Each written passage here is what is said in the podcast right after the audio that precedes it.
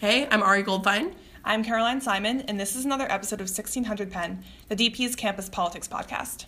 And today we're talking about Israel Palestine. Actually, we are talking about talking about Israel Palestine.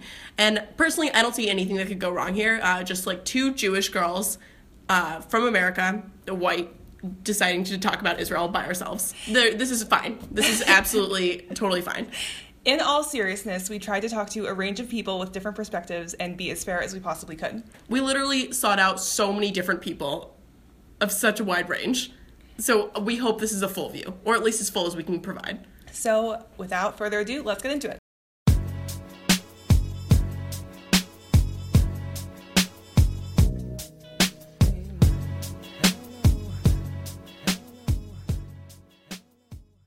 So today we are talking about talking about Israel Palestine, meaning we're talking about the discussion of Israel Palestine on Penn's campus, whether or not it's open and fluid, where it exists, from birthright trips to clubs on campus to academic settings. We'll also be discussing the fact that it's often hard to talk about this because labels are assigned to people who have divergent views, halting conversation. The Israel Palestine debate is controversial on college campuses right now. At Penn, which has a large Jewish population, the debate can get a lot more interesting, but also a lot more tense. Yeah, according to Hillel's International College Guide, 26% of undergraduate and graduate students at Penn are Jewish. It means there are a lot of voices participating in the conversation, um, and the pro Israel movement here is very strong. We have a lot of different groups focusing on Israel too. It's not just political groups. Some are interested in Israeli business, others interested in culture, um, but there are a lot, there's a lot of organizing and pro Israel policies. On other college campuses that lean liberal like Penn does, the pro Palestine movement is much bigger, and it usually overlaps with other far left activist movements. One major focus of the pro Palestine movement is the Boycott, Divestment, and Sanctions Campaign, or BDS. According to its mission statement, BDS's goal is to use political and economic pressure to prevent the Israeli occupation of Palestinian land. It's been popular in other college campuses, and there was even a BDS conference here a few years ago. There are several organizations that have tried to fight BDS, usually through dialogue or resistance. However, there is one anti BDS group that has tried to fight the movement by publishing the names of and biographies of students and professors who were involved in it. This is like something it's it's um, it actually remarkably big on, on college campuses. It's essentially an organization uh, that uh, has chapters in a lot of uh, American universities uh, where people go and monitor people who are critical of Israel. Um, and they they they take these people and there are literally hundreds of, of people like hundreds of individuals students professors whoever uh, they take them who are critical of israel whether it's you know as easy as simply uh, supporting bds on facebook uh, to something as you know uh, establishing or i guess organizing a protest for israeli occupation or against the israeli occupation. Um, they, they take these people they conduct biographies background searches and they place them in um, in, in their website. And their website clearly has an agenda. It puts the MSA, the Muslim Students Association, with Hamas. Mm-hmm. It puts SJP with the Muslim Brotherhood. It clearly has an agenda. And the agenda in this case is to silence people critical of Israel and to silence people who advocate for, for Palestinian human rights. Uh, so the reason why is um, I unfortunately cannot speak. Uh, freedom of speech not, does not apply to me in this country. Uh, so the reason why I chose to remain anonymous is for my safety, for the safety of my my my uh, friends who advocate for Palestinian human rights. The student speaking has chosen to remain anonymous as a way to protect himself and his friends against the organization he was speaking about, the Canary Mission. Pro Israel groups at Penn aren't as radical as the Canary Mission, but a lot of them are concerned about the BDS movement and they think it's unnecessarily critical of Israel. I talked to Sophie Kruger, the president of the Penn Israel Public Affairs Coalition, PIPAC is the Penn chapter of a national political organization that lobbies for a strong U.S. Israel relationship. We should probably say here that the people we spoke to in this podcast don't necessarily represent the views of everyone in the organization. They're just speaking from their own experiences. I think that a lot of people are mostly concerned about um, the BDS movement, which is boycott, divestment, and sanctions. And um, the reason that is, is because it places all of the blame on Israel, and um, I believe unfairly so. So I think, you know, it's sort of like it takes two to tango is if there's going to be peace, it can't just be on the Israelis, but there are lots of historical examples of where Palestinian leadership has turned down the opportunity for peace. And when it comes to looking at groups, terrorist organizations like Hamas, who is launching rockets into Israel, not at military targets, but at civilian areas, um, that can't be something that exists if there's peace. And so I think it's a very complex issue. Um, I would love the opportunity to sort of sit down and discuss it with people of different views because I think that we have a lot more in common than we actually disagree on. Ian Lustick is a Penn professor who's been teaching about Arab Israeli relations for decades. He told me that he supports certain parts of the BDS movement, and that got him in trouble with the Canary Mission. Well, this is not new yeah. in this domain. Yeah. yeah. Uh, and I have to say, for example, I had, uh, there's an organization called Campus Watch, there's organizations called uh, Yell, uh, Canary that monitor professors and even send spies into your classroom. I have had spies in my classroom, people who have acknowledged that that's what they were doing, and uh, one uh, either proudly or uh, embarrassedly, but they have acknowledged it. And this kind of intimidation reaches across across the country, coming from outside the campuses, and it affects colleagues. I have colleagues at this at this university who will not talk about Arab Israeli relations in public because they are afraid of being uh, labeled in some way. Professor Lustick explained to us why students may come into Penn predisposed to have strong opinions on this issue, even if they aren't very educated about its nuances. Now let's talk about students here. You said, and you're right, that some students, this touches them directly. And of course, there are two kind of students like that. They're the uh, Arab Muslim students for whom Palestine is a living, breathing tragedy, and they feel it in their bones and in their family life, and they've heard about it throughout their life, and they feel uh, puzzled by the inability of most people that they know to appreciate it automatically, the injustices. And the other side are students, whether often Jewish students, it can also be evangelical, but especially Jewish students who've been brought up in the other way to think that uh, that the anti-Semitism that they fear and that their families have experienced historically is being recapitulated by attacks on a country that they uh, imagined was the paragon of all virtues. That both sides, but especially that latter, came to uh, came to college without very much knowledge about the without, about Israel or about the Arab world, but with a great deal of passion about it, and a lot of sensitivities. So there's a tremendous amount that gets accomplished in that encounter. Uh, many of the people here are bystanders to that encounter, and they're kind of confused and they're pulled in multiple directions. But there's a lot that goes on in that specific encounter among Jewish students who come here with a lot of propagandistic training, and Arab and Muslim students who come here with, a, with deep personal experiences, not a lot of appreciation of the other side or a lot of historical depth in their association, uh, appreciation of what Israel is. It's not just Arab and Muslim students who arrive at Penn with deep personal connections to the conflict. I spoke to Nitai Caspi, an Israeli American Jew whose family has lived in Israel since its founding as a Jewish state. He acknowledged that he really only received one perspective growing up, but the classes at Penn helped widen his lens. I didn't really have access to, or I didn't know that I had access to things sort of outside of that realm. Okay. Um, so then coming to college, I really wanted to take the academic opportunities here. So um, fall semester, I mean, I didn't do it right away. fall semester of my sophomore year, I took um, History of the Modern Middle East. Okay. Uh, it's History 81. Highly, highly recommended. Okay. Great. So this was the first time that I was sitting in the classroom, learning about the Middle East, learning about how things happened and how things got to the way they were. Mm-hmm. Um, and it was fascinating. I learned so much. It was probably the class that I like learned the most in my oh, time cool. here so far, and um, it definitely taught me about it. Sort of, so it allowed me.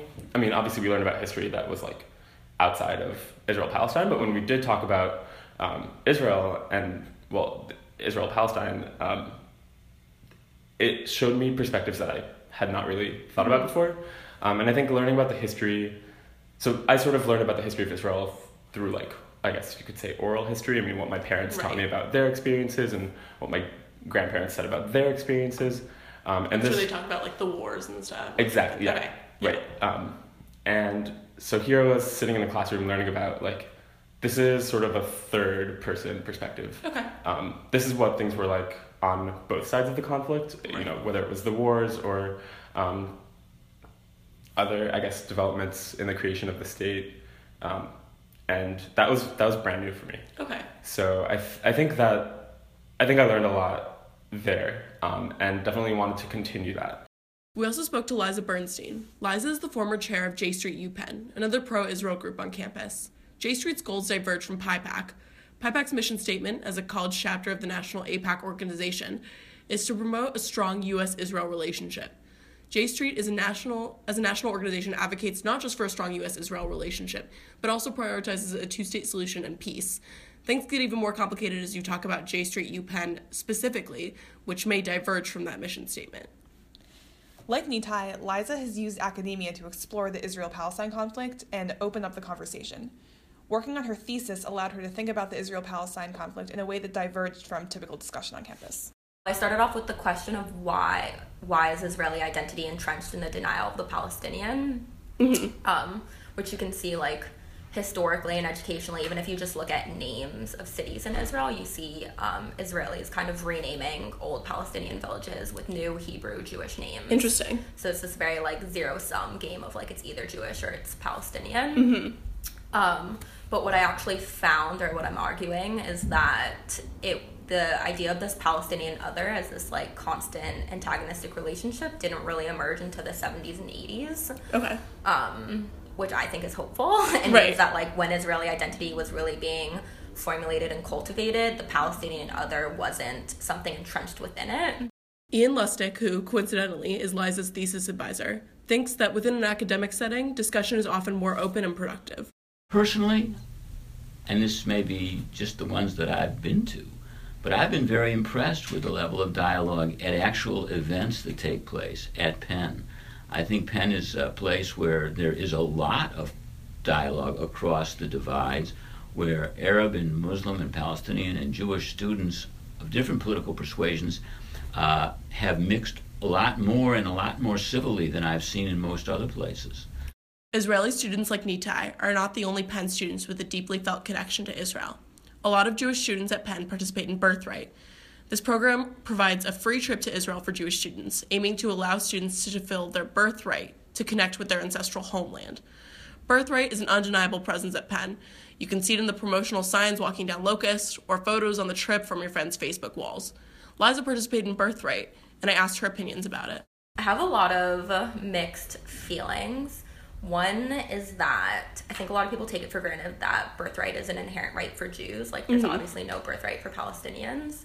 Right, so maybe a Palestinian born. Right, can't go back and visit their Yeah. country if they're living in America or what have you. Um, so there's already an inherent financial and power boundary there.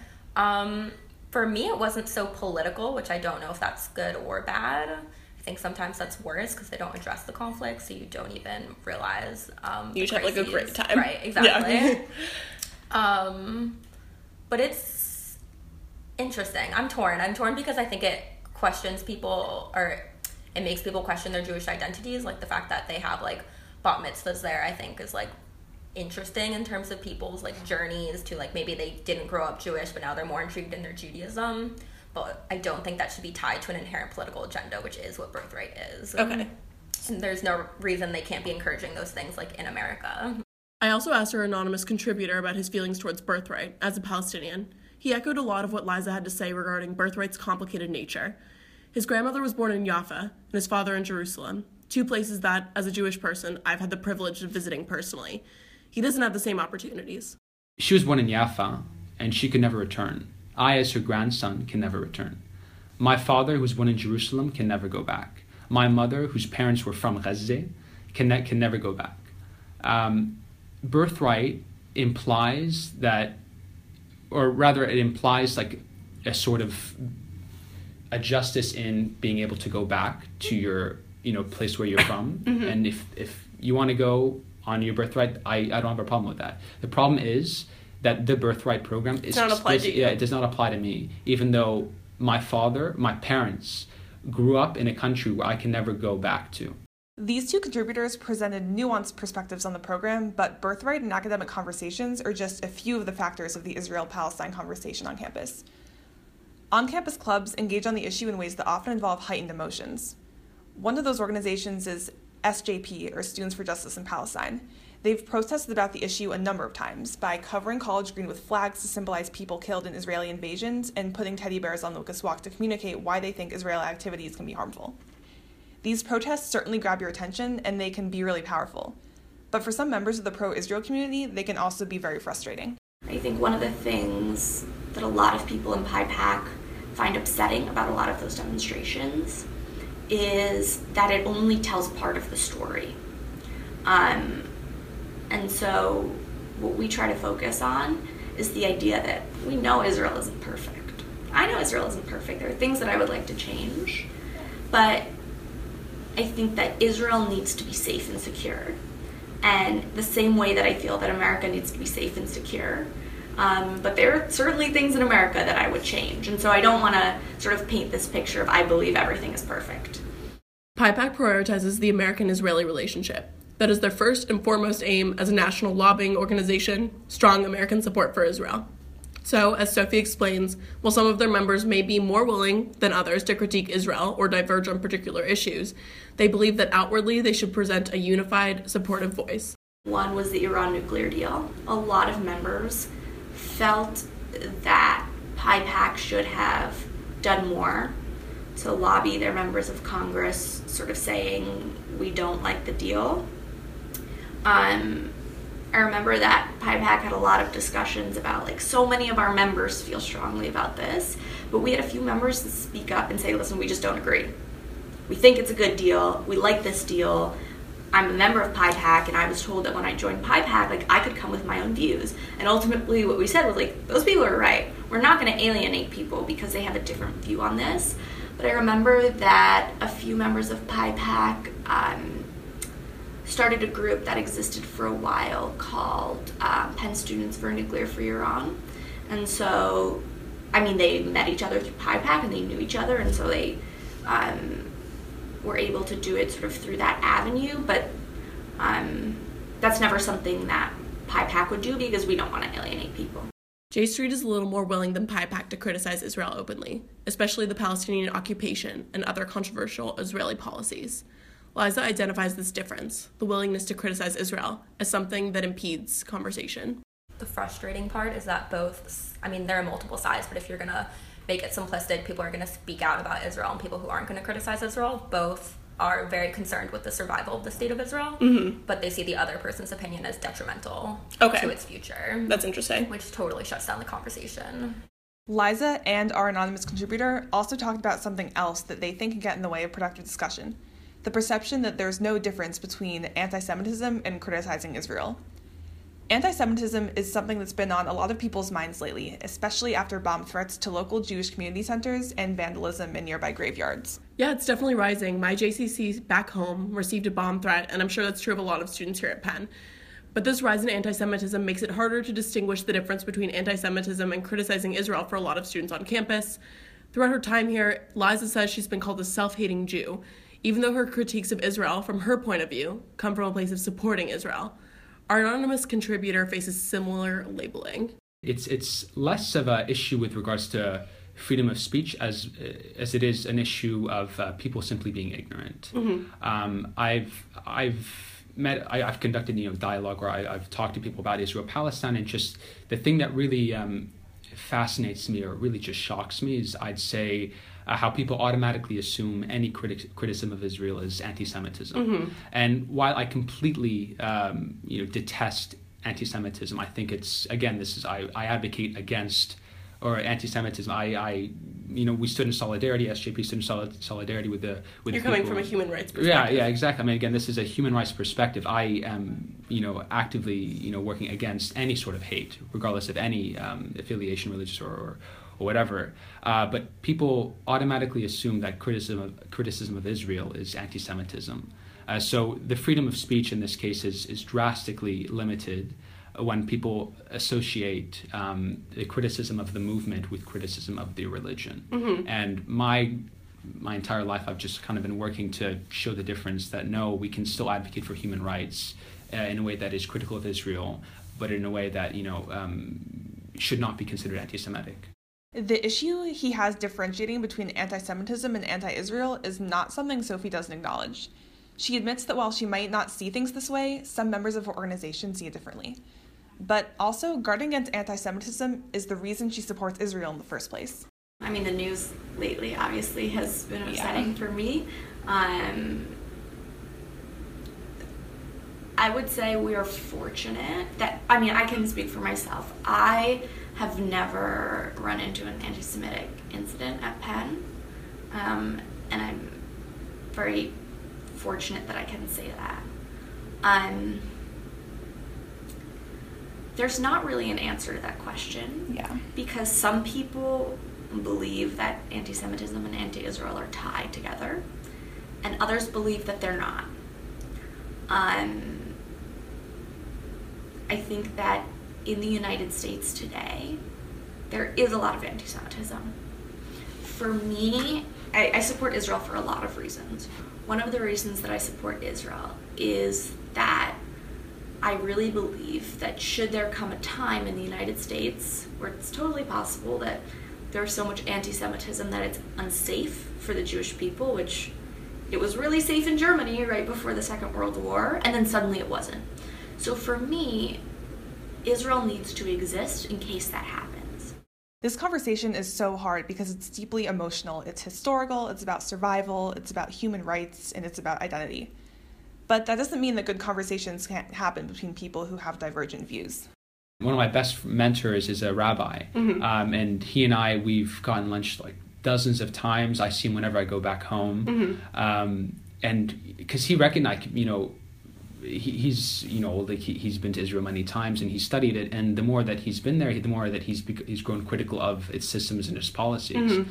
Uh, so now we see. Um, like you know something like a Palestinian and, and, and a rabbi who would like you know ten years ago never see each other like Right. now we're we're very close so it's just like there's I think there's a growing or there's a shift in terms of people being or becoming more aware and becoming more exposed Mm-hmm. um, and like yeah this is one of my like hallmarks I think of, of you know home it's just like I have a really incredible uh, mentor Really who's, friend, yeah, yeah. Who's, who's a rabbi and, and like we, we've talked about it and, and, and we realized like there is at the end of the day human rights is never uh, a question of politics Mhm. um, and like you need to always recognize human rights At Penn, these conversations don't just have to happen in classrooms or events.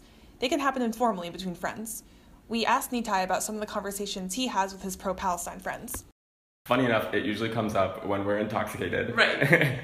because um, inhibitions are gone. But I think, yeah, I, I admire a lot of the work that they do. Uh-huh. Um, I think uh, they're very passionate about Palestine. Um, they're very passionate about uh, the social justice perspective on things, which I really admire.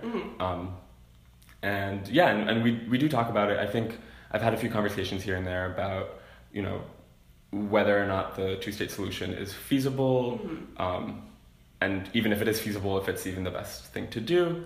Uh, and I, I think I mostly learn from my friends who sort of are very uh, engaged with um, pro Palestine uh, advocacy and engagement. So um, I guess it's another way that I learn.